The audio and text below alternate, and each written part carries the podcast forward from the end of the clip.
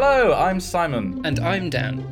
and this is the WikiCast, the podcast that takes us to a random Wikipedia article and we talk about what we find. Uh-oh. Daniel, what are we talking about? Oh, for That's not how it works. Hang on. wait, Fergus, Fergus, rewind all of this.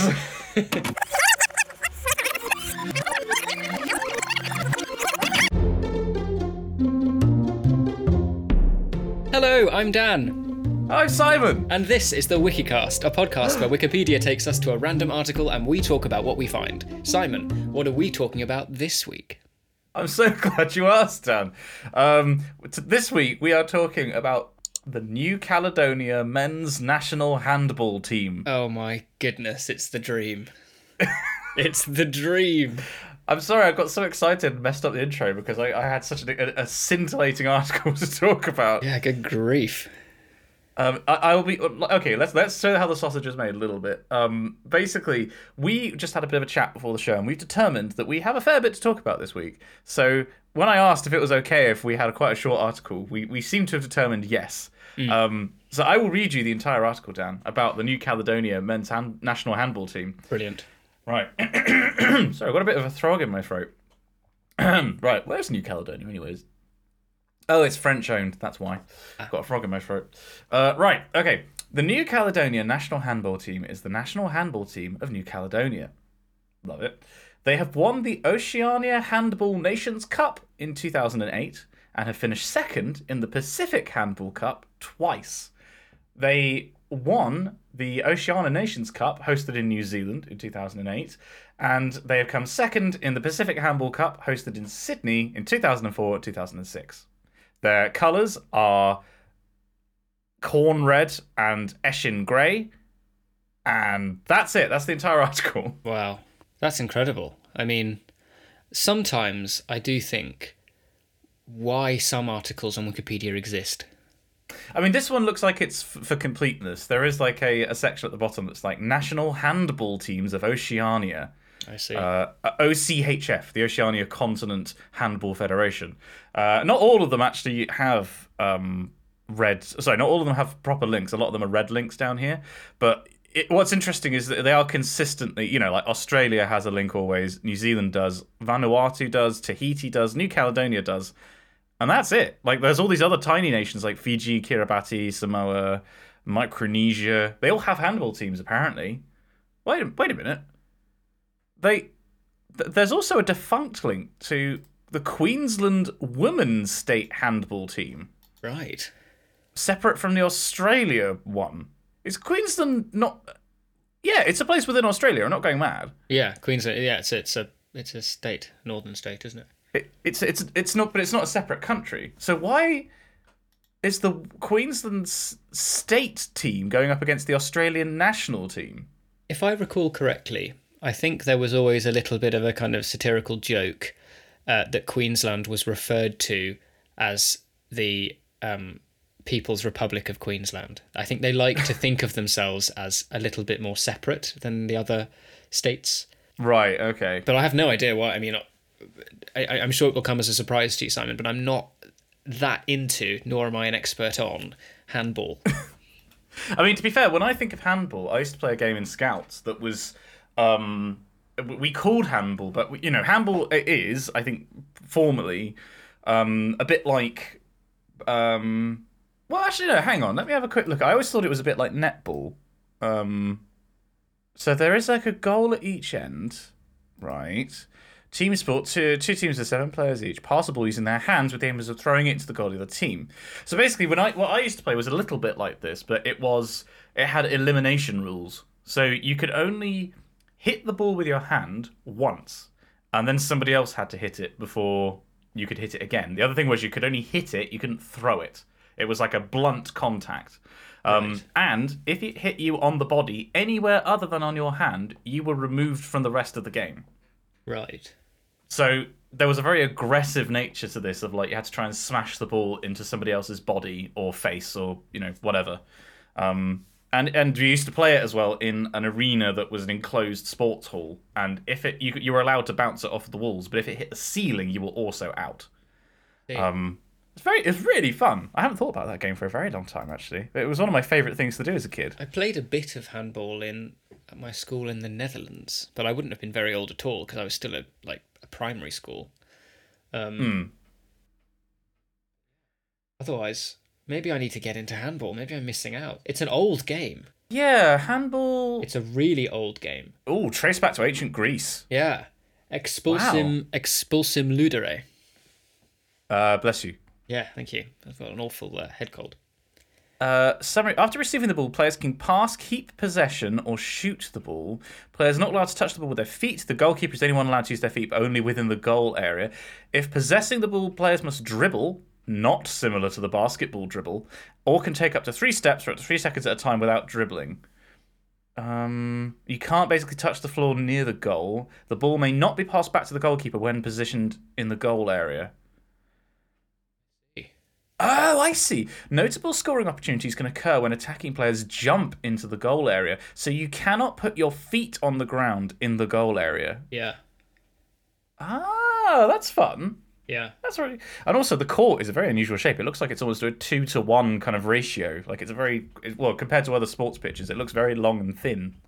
Yeah, I remember. I remember when when I played it in uh, at school, there were lots of opportunities to do very cool kind of jumping throws into that kind of almost like the equivalent of the end zone in um, something like Ultimate Frisbee, or Right. which I also played. Which, if you haven't played, is a brilliant game. I've only played very briefly. I think I played one game of Ultimate Frisbee, and I, I admit I was pants at it. So.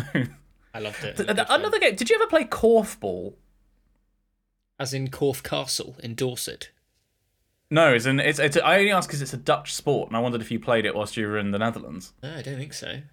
Yeah, it's it's like basketball, but uh, um, uh, oh god, hang on, I'm gonna. We have a, a large number of Dutch people in our community, Dan. I don't know if you knew this, um, and I am almost certainly going to mangle this this game. Um, eight percent. Oh yes, it's a mixed sport. That's it. You have four male players and four female players per team. Um, it was invented in 1902 by uh, Nico Broekhuizen, uh, a Dutch school teacher, um, and it looks like I might be misreading this completely. No, okay, good. Yeah, the, I, I thought there might have only been one basket, but there's not. There's two baskets. So it's a bit, it's a bit like basketball, but the the ball, the, the ring is further in from the end. Like it's not at the very end of play. It's sort of in the middle of the zone. Right. Um, and the wow, looking at the World Korfball Championships, it's been won by the Netherlands every single time, apart from in 1991 where Belgium won and and the Netherlands came second and Chinese Ta- Taipei came third. Huh. What a weird place to play korfball. Um, does anybody? Oh, there's beach korfball as well. Um, I'd be really interested. Uh, You know, we ha- we haven't had a huge number of emails in recently um, because uh, we are of dwindling relevance. But um, I would be really interested to hear from people. If you are listening to this, if you're reading the podcast and you play an unusual sport, send us an email with what you play and what you love about it. Admittedly, no one's playing anything at the moment apart from themselves. Um, but you know, before the Rona times, what did you play? What what would what would you say your favourite sport was, Dan, to play? Well, I think I I played a lot of table tennis in the Nether uh, in Australia, which was a very wise summer sport to play because you played them in air conditioned halls, and um, Australia is quite hot. You may, may be surprised to know. Um, I enjoyed volleyball. Played quite a lot of volleyball. Uh, I was um, I was and still am quite a keen swimmer. I think I kind of I didn't mind many things. I mean, Australian rules football I loathed. Uh, rugby and touch rugby I wasn't a fan of. Well, you were used as the ball for those sports. well, so pretty I can much. understand why you didn't like it. Yeah, exactly. Um, so it's probably easier to say the sports I didn't like, in which case, like full full contact sports and something like I don't know cross country that I had to do. Uh, I really really disliked that. But what about you? Uh, I played well. So a lot of the stuff I played was with scouts. We played a bit, fair bit of football. Played a lot of handball. Um, in school, I was the, a county competitor for discus. Oh wow! Yeah, uh, it's not. To be fair, it's not the kind of thing that comes up in conversation very frequently. Um, but yeah, I used to. Um, I used I used to throw for what like three or four years, I guess. um, before I stopped doing PE sort of like full time because you know option blocks. But um, yeah, like I, I went to a couple of county competition levels. Um, I used to play hockey. I, I played men's and mixed hockey for the Oh, school. yeah, I played a lot of hockey, and there's a lot of hockey in the Netherlands. Yeah, Netherlands are really good at hockey because I went to the was it the European Championships? I think it was in Manchester, and like the club that I practiced with, never played for the club. I was never confident enough to actually ask if I could play in a match, um, uh, which is like me all over. Uh, but uh, yeah, like we we went on this organised trip to Manchester, and I remember watching the the Dutch team because they looked exactly as you would expect a Dutch international sports team to look. They were all outrageously attractive, very tall and blonde. Um, and uh, yeah, God, it was really fun to watch. Like if people haven't seen uh, like a professional level hockey match, it's really something to watch because it's so fast. Yeah. Um, but yeah, like, like hockey and discus were sort of the two main things I did, and then I don't know really. I haven't really played any sport. Oh, I, I rode. That was the last sort of thing that I did at a sort of reasonable level. Um, was was rowing at Oxford, and, and that was about it. Oh, you rode. Yeah, sorry, I thought you meant like on a horse. I was like, this is Yeah. something I did not know. Well, I have done a few bits of, of horse riding because I have I have a cousin in Scotland who was really into horses. Whenever we visited, we used to do some stuff and uh, you know like go trekking and then uh, ta- uh, um, hacking. That's the right word. Yeah. Uh, and then my first girlfriend was very much into horses, so I learned a fair bit about it from her as well. I too used to used to horse ride. I don't know if I knew that about you. Yeah, it was one of the weird, one of the weird things I went through. I think I've got a slightly, when I say slightly, I mean very obsessive personality. If I get into something, You you really get I into it completely takes over my life. So much like with music, if I find a new band I like or a new new anything, I will just listen to it on repeat until I know every inch of it back to front, and then I will be able to move on. yeah. Um, I think that's also where my obsession with listening to the Harry Potter audiobooks comes from. I mean, I just I can listen and listen and listen, and it it never gets old. It never gets boring. If anything, it gets better the more I know it. Um, Yeah. it's very odd. Uh, yeah. Well, no, I don't know if that's odd. It's just a different way of doing things, really. It's it's. Do you think that is more enjoyable as an existence than flitting constantly from thing to thing? Like you, you know, you get a different appreciation, surely, from doing something for longer. Yeah, probably. I think, interestingly enough, in my last uh, therapy session, um, I spoke about this and spoke about how I tend to kind of obsess over things, little things. I think I like having control over. And I think it kind of stems from that. And I get comfort in knowing that I can kind of not necessarily control something, but I know what's going on. You know, so I like. I like planning things. If I don't plan something, I get stressed out. Um, Yeah. I, I, I consider myself fairly spontaneous. Like if it's a nice day, I'll say, "Ooh, let's go to the beach. That'd be fun." Um, I can do that, but if I'm doing that, then I'll have to think. I'll have to spend half an hour being like, "Okay, let's get a bag together. Do I have everything I need? Do I, you know, do I have I got have I got my sun cream? Have I got my inflatable armbands? Have I got my goggles? Um, you know, have I, you know, it's it's it's an interesting thing. And then we kind of started probing into why that is from kind of childhood and and and finding comfort in books and audiobooks and it's yeah it's it was a very interesting conversation I mean, I I'm quite similar in that I uh I need. I, Pixel and I are very different in that we approach. I, I'm basically like you, and she will just be like, "Oh, I'm going to go to the beach today," and then just go. Yeah. And you know, it's uh, whereas for me, it's like uh, stuff has to be telegraphed quite. Sorry, it makes it sound like I'm from the 19th century. I have to, I have to be tele, te- telegraphed way far in advance of such a trip.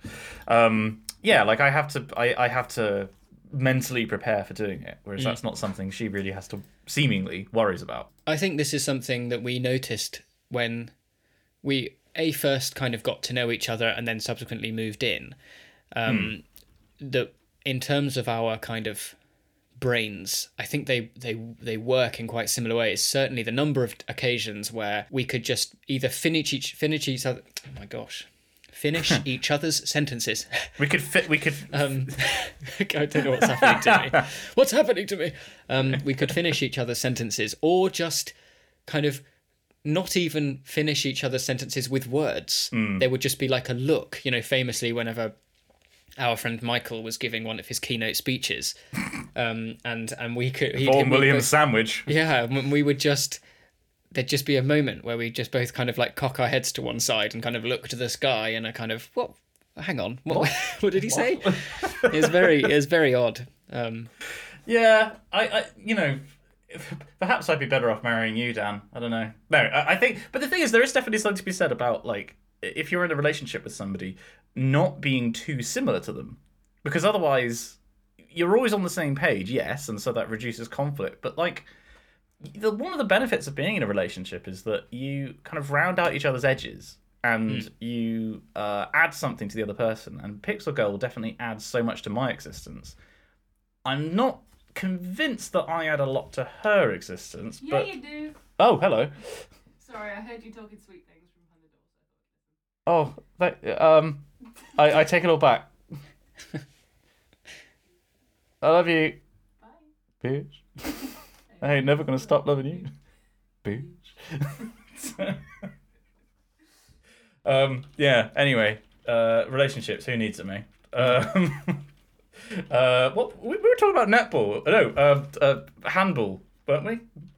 yes, we were. We should have put some. Uh, we should have put some little uh, kind of.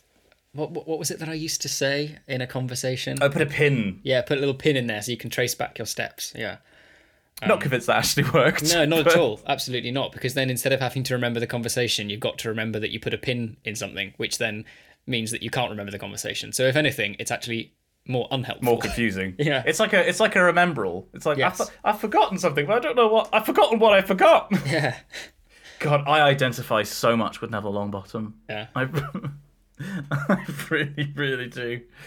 Um, oh well, actually, oh god, we've got lots to talk about. Um, Dan, before we get to Critics Corner, we both have a fair bit to talk about there. Um, would you like to introduce us to a new piece of the week, perhaps of the choral variety? And this will be my piece of the week. Drum roll, please.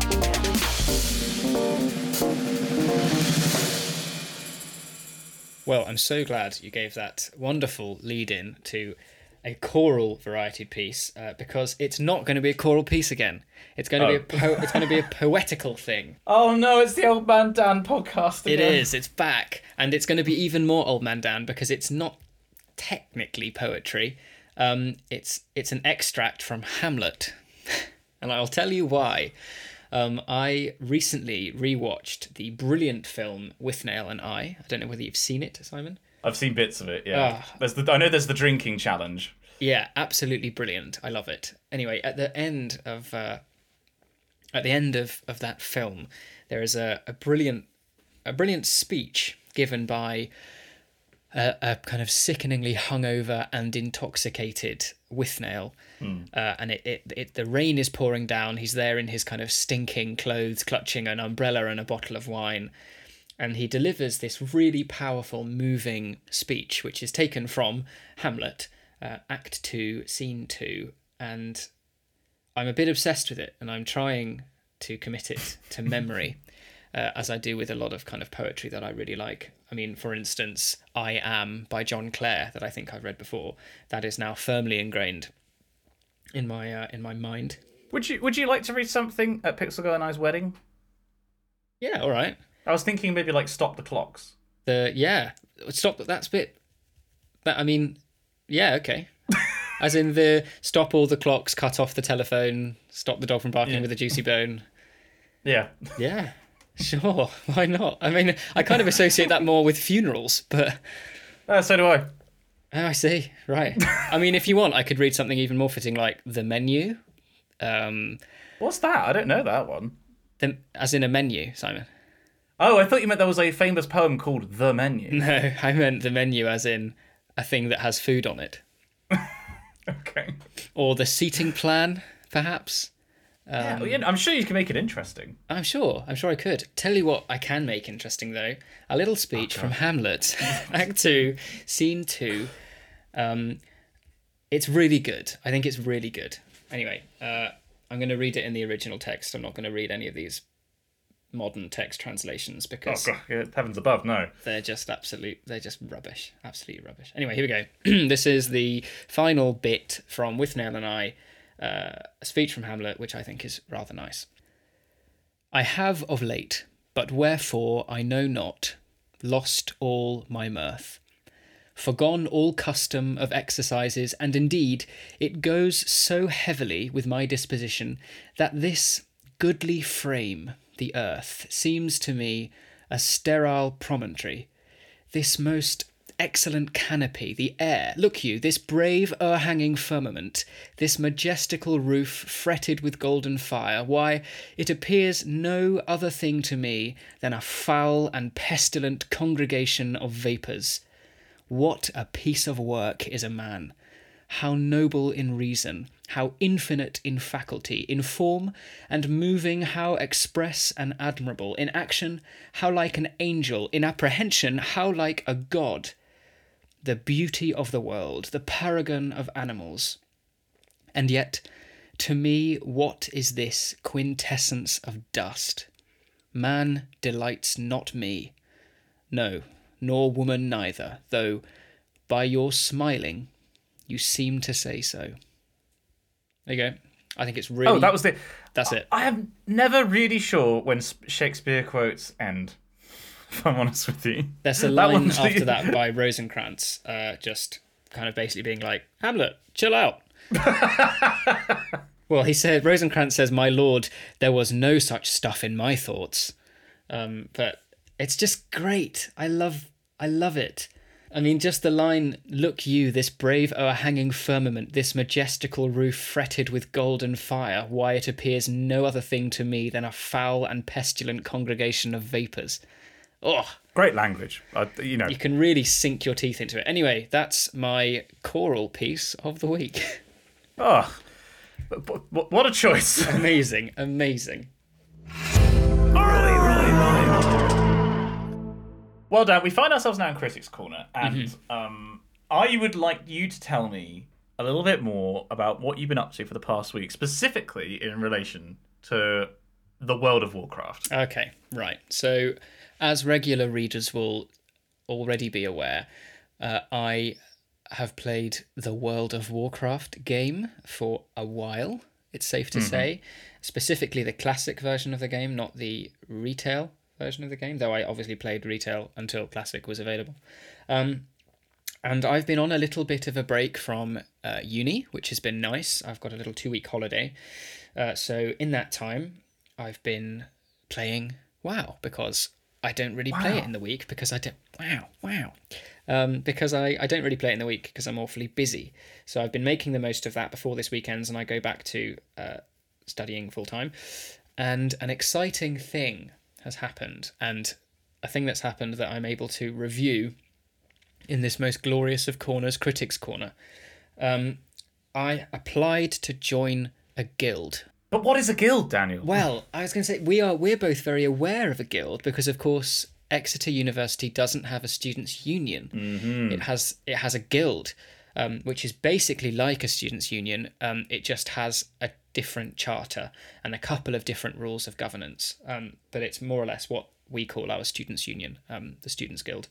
So it's a um, it's a it's a congregation of folk led by uh, an elected committee um, in our, in Exeter's case, a president, uh, and it's just basically a way of people people to kind of gather and uh, commune with each other and do little things as part of one big uh, group. Think of it like a um, like a political party, I guess. Political parties, famously, however, not very fun.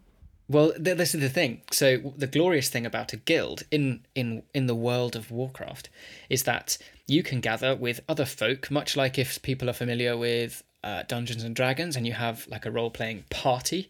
Um, it's like mm. that, but on a bigger scale.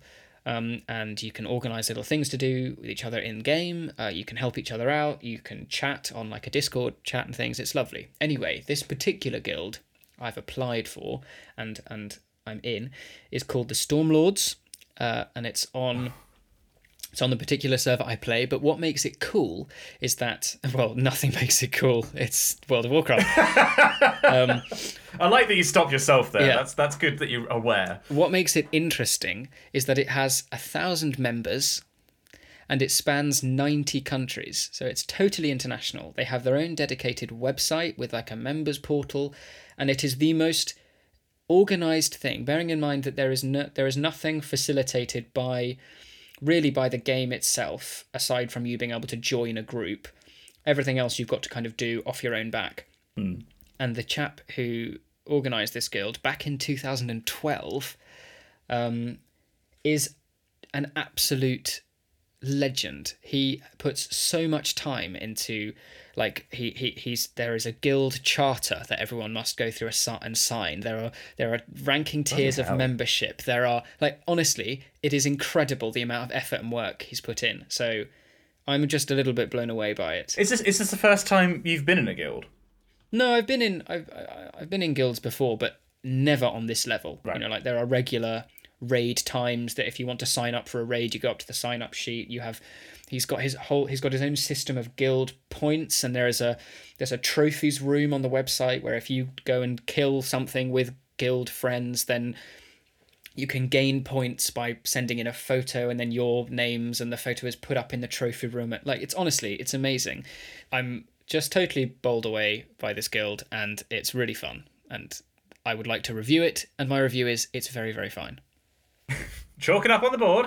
Perfect. I mean, like it's it's the social aspect of the game that keeps you coming back, right? Like yeah. I know that you like the lore of World of Warcraft and that you like the act of just playing the game on your own, but it does mm-hmm. seem like it's the community and that is the most important thing, and therefore a guild would be the logical step for you. Absolutely, and it's something that's absolutely vital in the classic version of the game because things like a dungeon finder, where in the retail version you can open a little tab and you can queue up and you'll be randomly assigned another group of four people so you can play a dungeon and that's like cross server um, and it's just it, it's totally automated. Whereas in the classic version of the game that doesn't exist and you can't play cross server you've got to genu- you've got to walk into like a city and ask people like I'm I'm wanting to go into the Deadmines will you come with me and heal? Yeah, okay, fine, that's one. Right, we need to find three other people, and then you've got to run to the. You've actually got to like travel to the instance. It doesn't just teleport you there instantly. There's no map, so you've got to know what you're doing, and it's just it's so much more communal, and that's what I like about it. It's the same reason why I like things like Dungeons and Dragons because you've it entirely depends on the investment of others around you rather than you just being able to basically play it like a single player game but others are there and, and i don't mm. find that as fun because I'm, I just, I don't know. I would never. I don't think I could ever be socially confident enough to do that. I've, I've barely ever. Well, no, that I could count the number of times that I've played general multiplayer in games on like one hand. Mm-hmm. Like I'm always playing. If I'm playing multiplayer, it's with friends because mm-hmm. I don't know if it's because I don't want to inconvenience people by being bad at the game. Mm. I'm not quite sure what it is, but there is definitely something in me that doesn't want to play multiplayer in yeah. the same way that you clearly do. Yeah, exactly. But um, well, it, it, that was your sort of the thing that you got very excited about recently. Um, the thing that I wanted to review in Critics Corner this week was something that I've been enjoying very much with Pixel Girl, and that's The Witcher on Netflix. Ah. Um, I'm not quite sure how we avoided watching it for quite so long because on paper it's exactly the kind of thing that we would both really enjoy. Mm-hmm. Um, uh, especially seeing as we're both fans of Game of Thrones up until it got to like season eight or whatever mm. it was. Um, and uh, Pixel Girl in particular was a big fan of shows like. Did you ever watch Merlin when you were a kid? Bits and bobs, I think. Yeah. Yeah. Um, I never. It was funnily enough, my mum was really into it, but I never actually watched it really. Um, and you know, The Witcher is like a, fusing those two together basically with a little dash of Mandalorian in there of very nice single dads just trying to take care of dependents.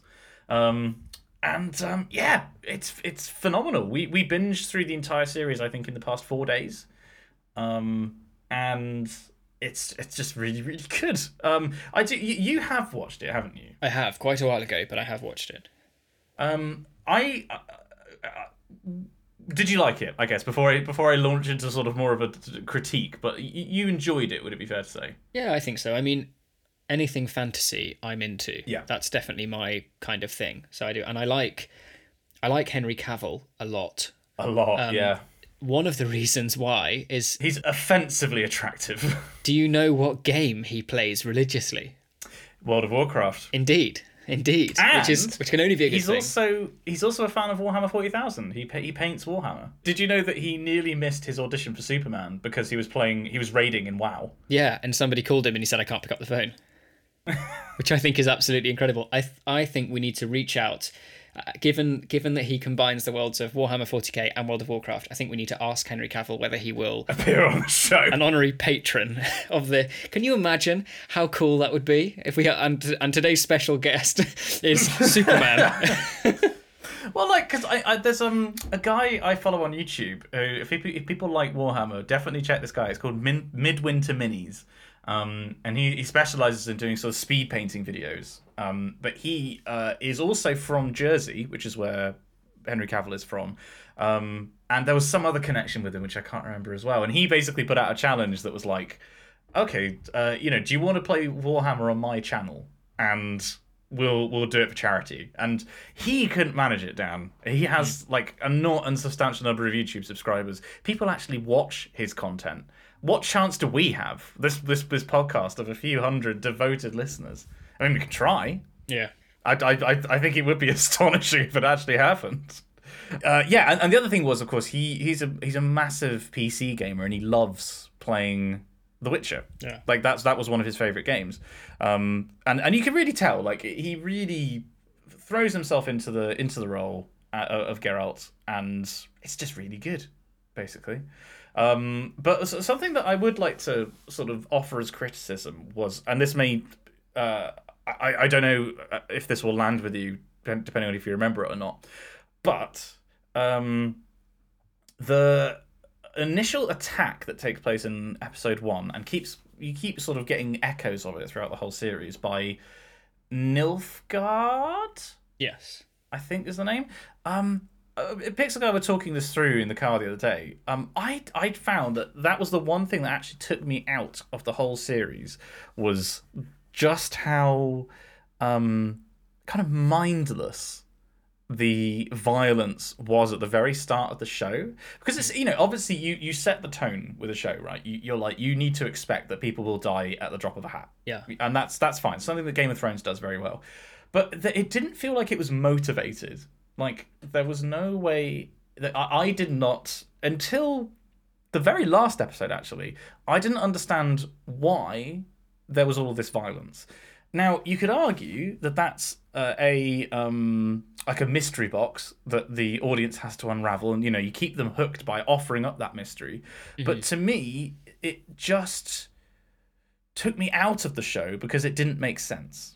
Yeah, I think it's it's comparable to the first season of Game of Thrones, deliberately putting things in to be points of contention and discussion, right? So it's it's it's overtly either graphic or um, there's lots of cursing, or it's quite close to the bone and blue because it means that it will just garner more attention. It's not really there for a, any any one specific reason. Yeah, but I, but but you know, I don't think it's a spoiler to say this, but later on in the series, you find out that the Nilfgaard people are super super religious. Yeah. But all you get is that they're super super religious. You get no further information, and there are going to be people who are going to say, "Oh, but they're looking for this person." It's like, no, no, no. That does, that doesn't explain why they are just murdering ev like civilians.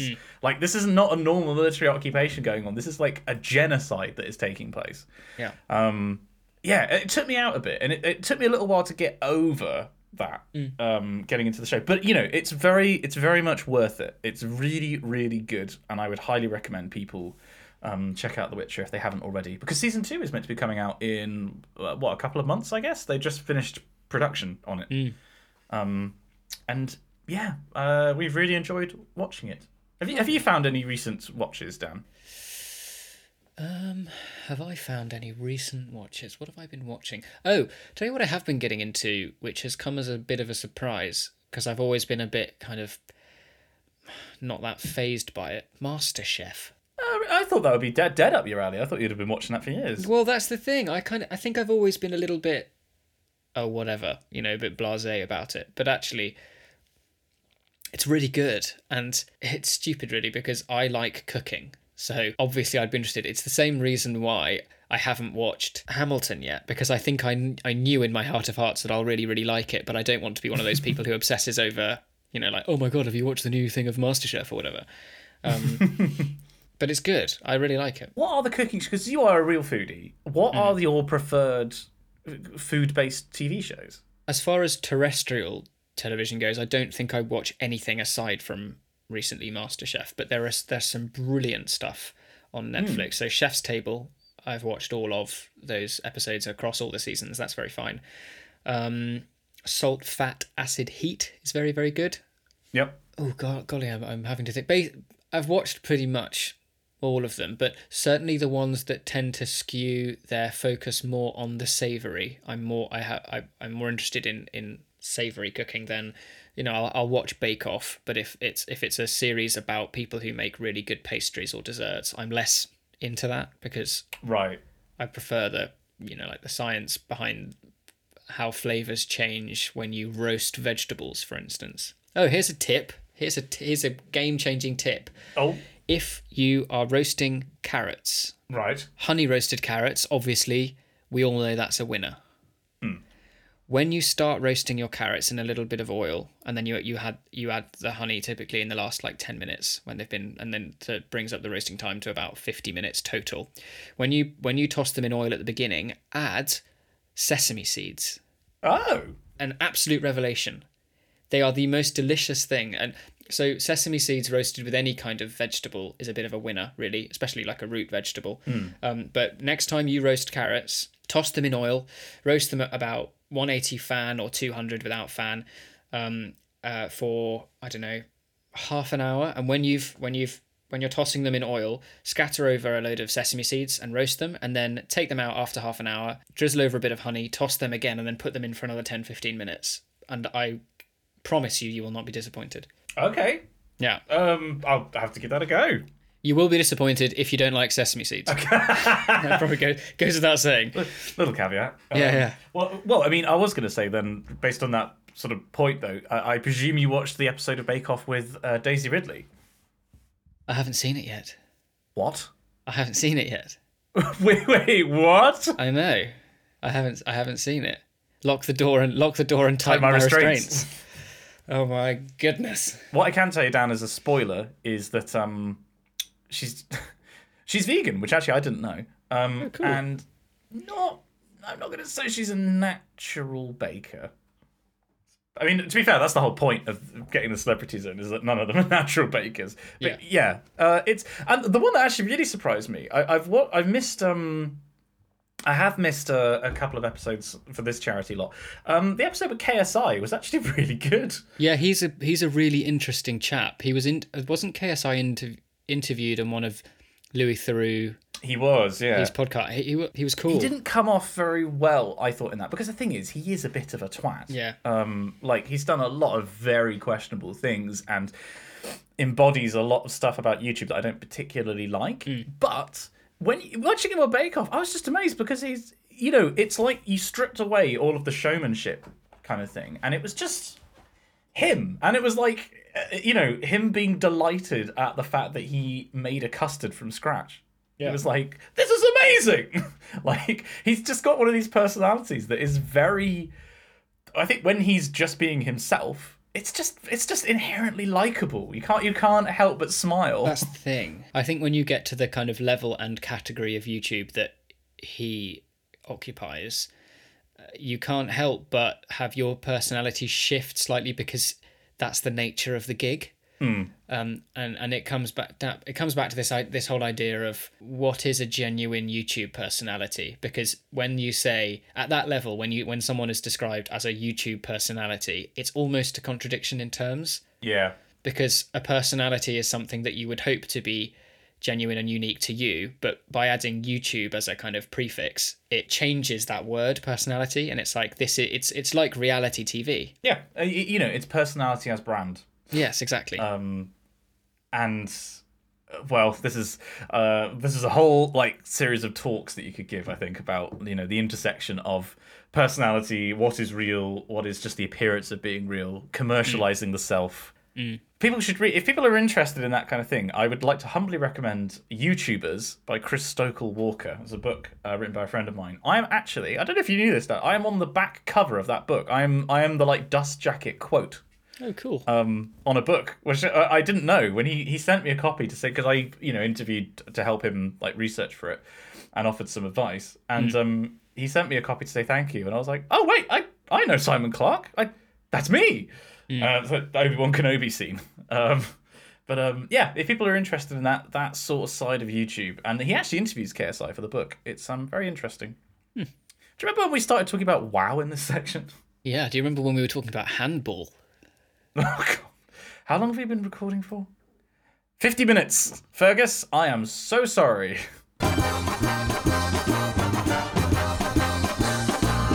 Top lad. Well, Dan, we find ourselves in Patreon corner. Um, I, I would like to apologise for last episode due to a um, an ecumenical matter. Um, there was no music in the Patreon section last week, um, which is particularly funny because I specifically called out Adam asking if he liked the music. Yeah, I did wonder when I was listening back to it. I thought, hang on.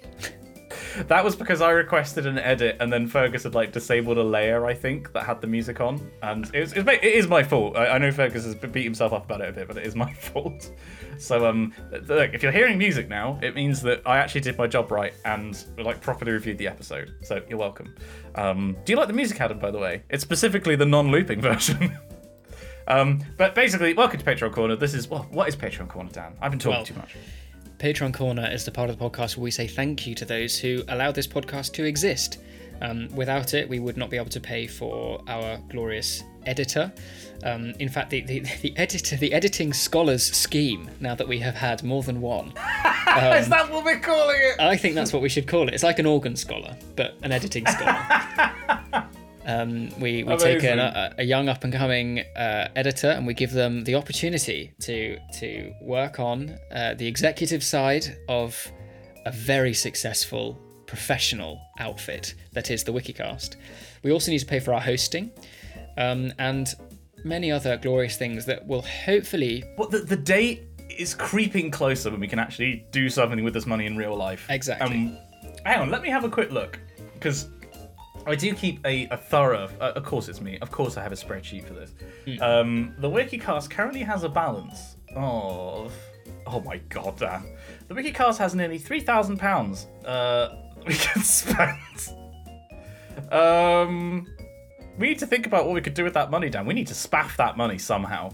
Well, we've said that we want to do merch again. And Yes. Judging how merch went last time, bearing in mind when we did merch last time, we were doing it with pretty much, well, we had little capital. We had to invest some of our own money and then go back out. Yeah. So I think, I think while that figure might sound like a lot, um, it will go instantly. But also, we have the idea from was it two episodes ago of going around little niche festivals um, and Yes. pretending that we know everything about it. And I am so here for that idea. Yeah, That- it's amazing. Well, perfect. That will pay for travel, tickets, everything. So basically, for the people who are who support us, that's where your money is going to be going. Us specifically spaffing it into the wind. Um, and those are the people who donate at patreon.com forward slash the wikicast. You literally do keep the lights on. Thank you very much, guys. I would like to thank the people who uh, support us with the top cat tier. They give five dollars a month, which is what the cost of um, what's five dollars a month? One and a half coffees. Yeah, there you go. An expensive coffee or one and a half normal coffees. Thank you very much, guys, um, for supporting us. Uh, I'd like to thank Elliot Conway, Violet Hatch, Abu El Ella, the physics boy, Simon P, Jack Easton, Izzy Christie, Nafi Iftikhar, Christopher Betterton, Dame Valerie the Third, Layla Medina, Oliver Craigie, Will Janice Humphreys, Rents Kirk, Oliver Burkhart, Omar Miranda, Cole Mansfield, Princess Andromeda, Choco Cat, Bended, Isabel Ostrowski, Matt McGuire, and Dan Hanvey. And I would like to say a massive thank you to our top dog supporters. Um, they are Ben Caples, Josh Chiaga, uh, Henry the Seventh, King of England and of France, Lord of Ireland, uh, Aaron Curry Augustin, uh, Adrian Chan, Naf Laroch, uh, Hasse Hansen, Aaron Jorgensen, Remnar, Lexi at front desk, Eve Sharples, Alistair Fortune, Peter Reed, Maggie, Colin J. Brown, Codzo, Ben McMurtry, Jay Wright, and Eric Bolliger. Thank you so much. Yeah, it surprises me that Ca- Peter Reed, aka Captain Reed, is a is a team dog person. I think about it because he is far more like a cat. I, I really like both cats and dogs, but I don't know. I just I, I thought Cap that you'd be a, you'd be on the good side. Never mind. He's uh, he's he's a he's a quality chap. I think that's why you can tell he's a top dog.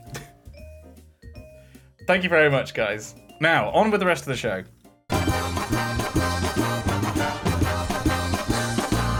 Top lad. Okay, I'm now just going to go through and delete a colossal amount of spam. Do we actually have any?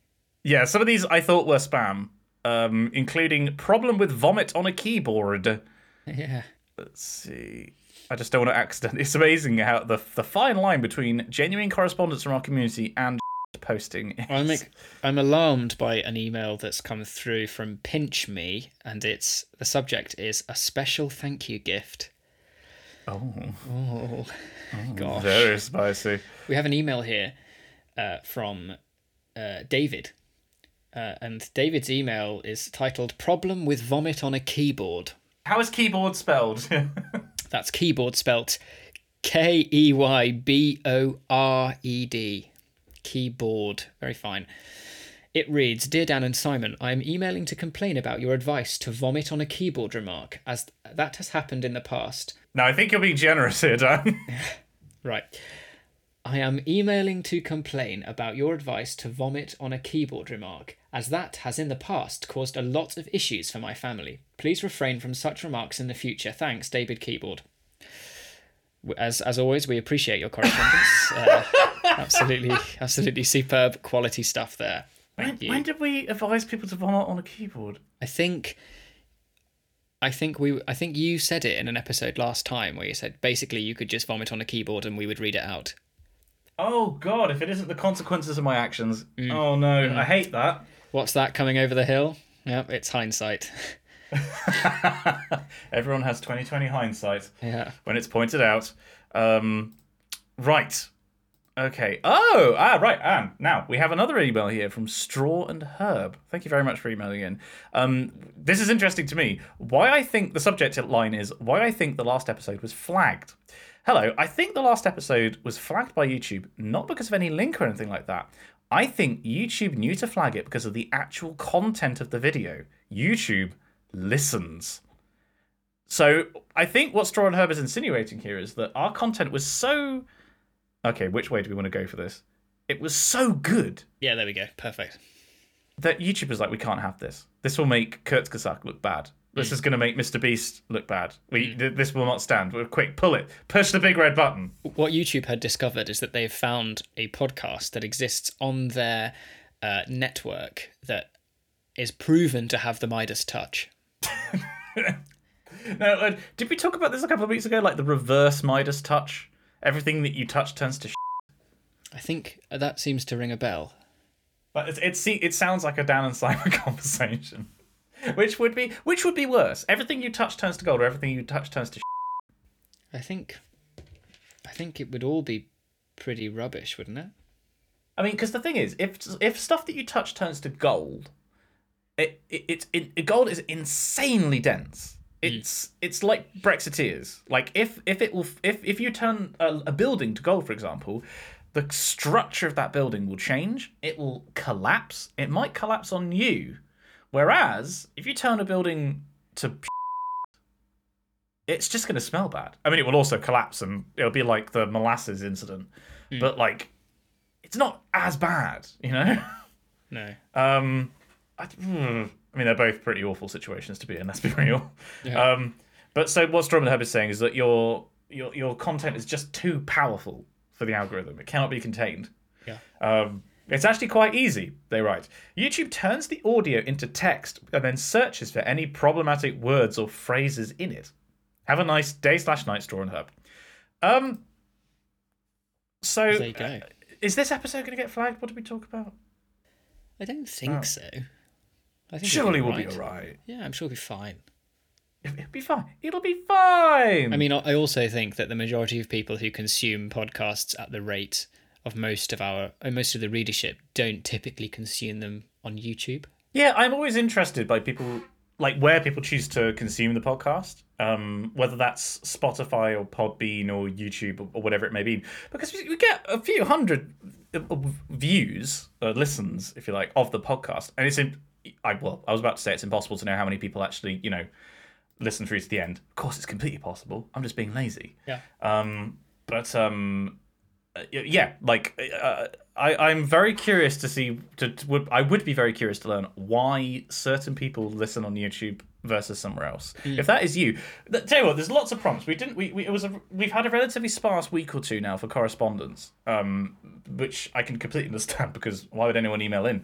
But th- there's plenty of there's plenty of prompts here. I want to hear from you about where if you listen on YouTube to podcasts, and it could not necessarily just us, but like generally, why do you do so?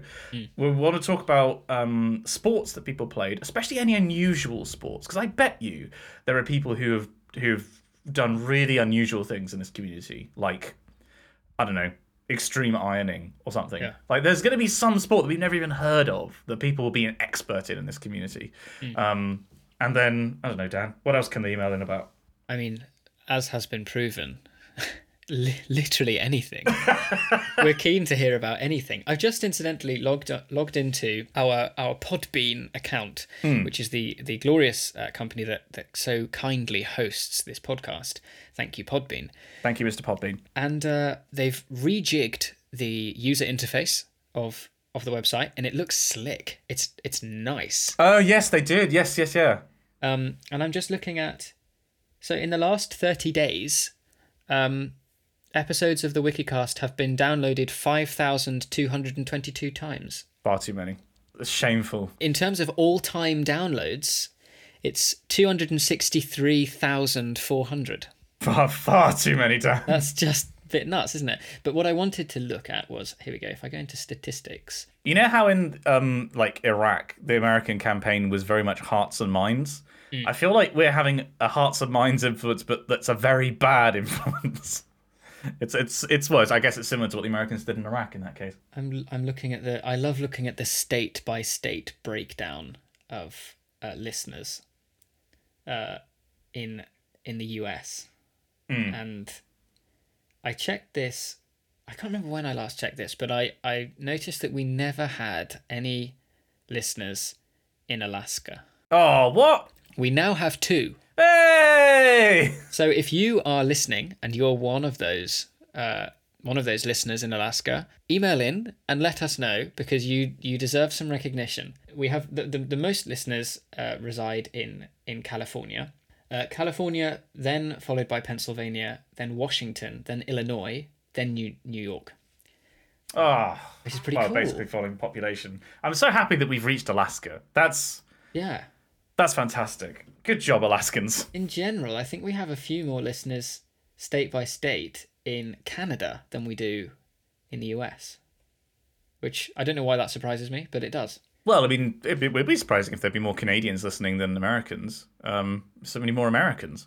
Because you know, it's it's it's the classic thing of like, um, you know, uh, maps that seem to indicate that I don't know, like people who own homes are more likely to shoot themselves in the face, and it's like it's just a map of like population density. Yeah. you know, it's like it's like Texas always comes up top, and you know stuff stuff like that. Um, but yeah, it's you know, sim- simple simple statistics, I guess. Oh, this is cool. So they're doing a new breakdown on the website where you can view downloads by time of day. Oh, okay. So typically, between the hours of 11 a.m. and 4 p.m., that's when most people download the podcast, which surprises me because I thought most people would download it and listen to it in the morning, especially when you consider commutes. Yeah. Well, well, what commutes now? yeah. Well, exactly, yeah. That's that's cool. I don't actually tend to listen to very many podcasts at the moment. I listen to The Greatest Generation, and that's normally if I'm out on a walk or if I'm washing up. So that's more of like an evening kind of thing. But then I don't know. I don't know. To be honest, I don't understand how podcast statistics work because when you download a show versus when you listen to it are can be very different things. Like I imagine a lot of people just have it set to download as soon as it comes out. Surely, I'd have thought so. I don't know. It's almost like we don't know what we're talking about, Dan. Crazy. So, Simon, what have we learned today? Well, Dan, we learned cool. Uh, I'll be honest with you. Lovely. Uh, allegedly, we learned, according to the title, we learned about the New Caledonia men's national handball team. But there was nothing to learn about, and I don't think we actually improved ourselves whatsoever this episode. Fair enough. And that's all for this week's episode. Oh, but we don't say week, do we? Because we're not Ah, he fell foul of it. And that's all for this episode. Don't forget to subscribe to us on your podcasting service of choice, join the Discord, and if you'd like to see our faces, check out our YouTube channel, Spongy and Electric. Unusual sports, more vomit on keyboards, and other thoughts on the show can be sent to us at spongyelectric at gmail.com. We would love to hear from you. Join us again for another tumble down the wiki rabbit hole. And we'll see you next time.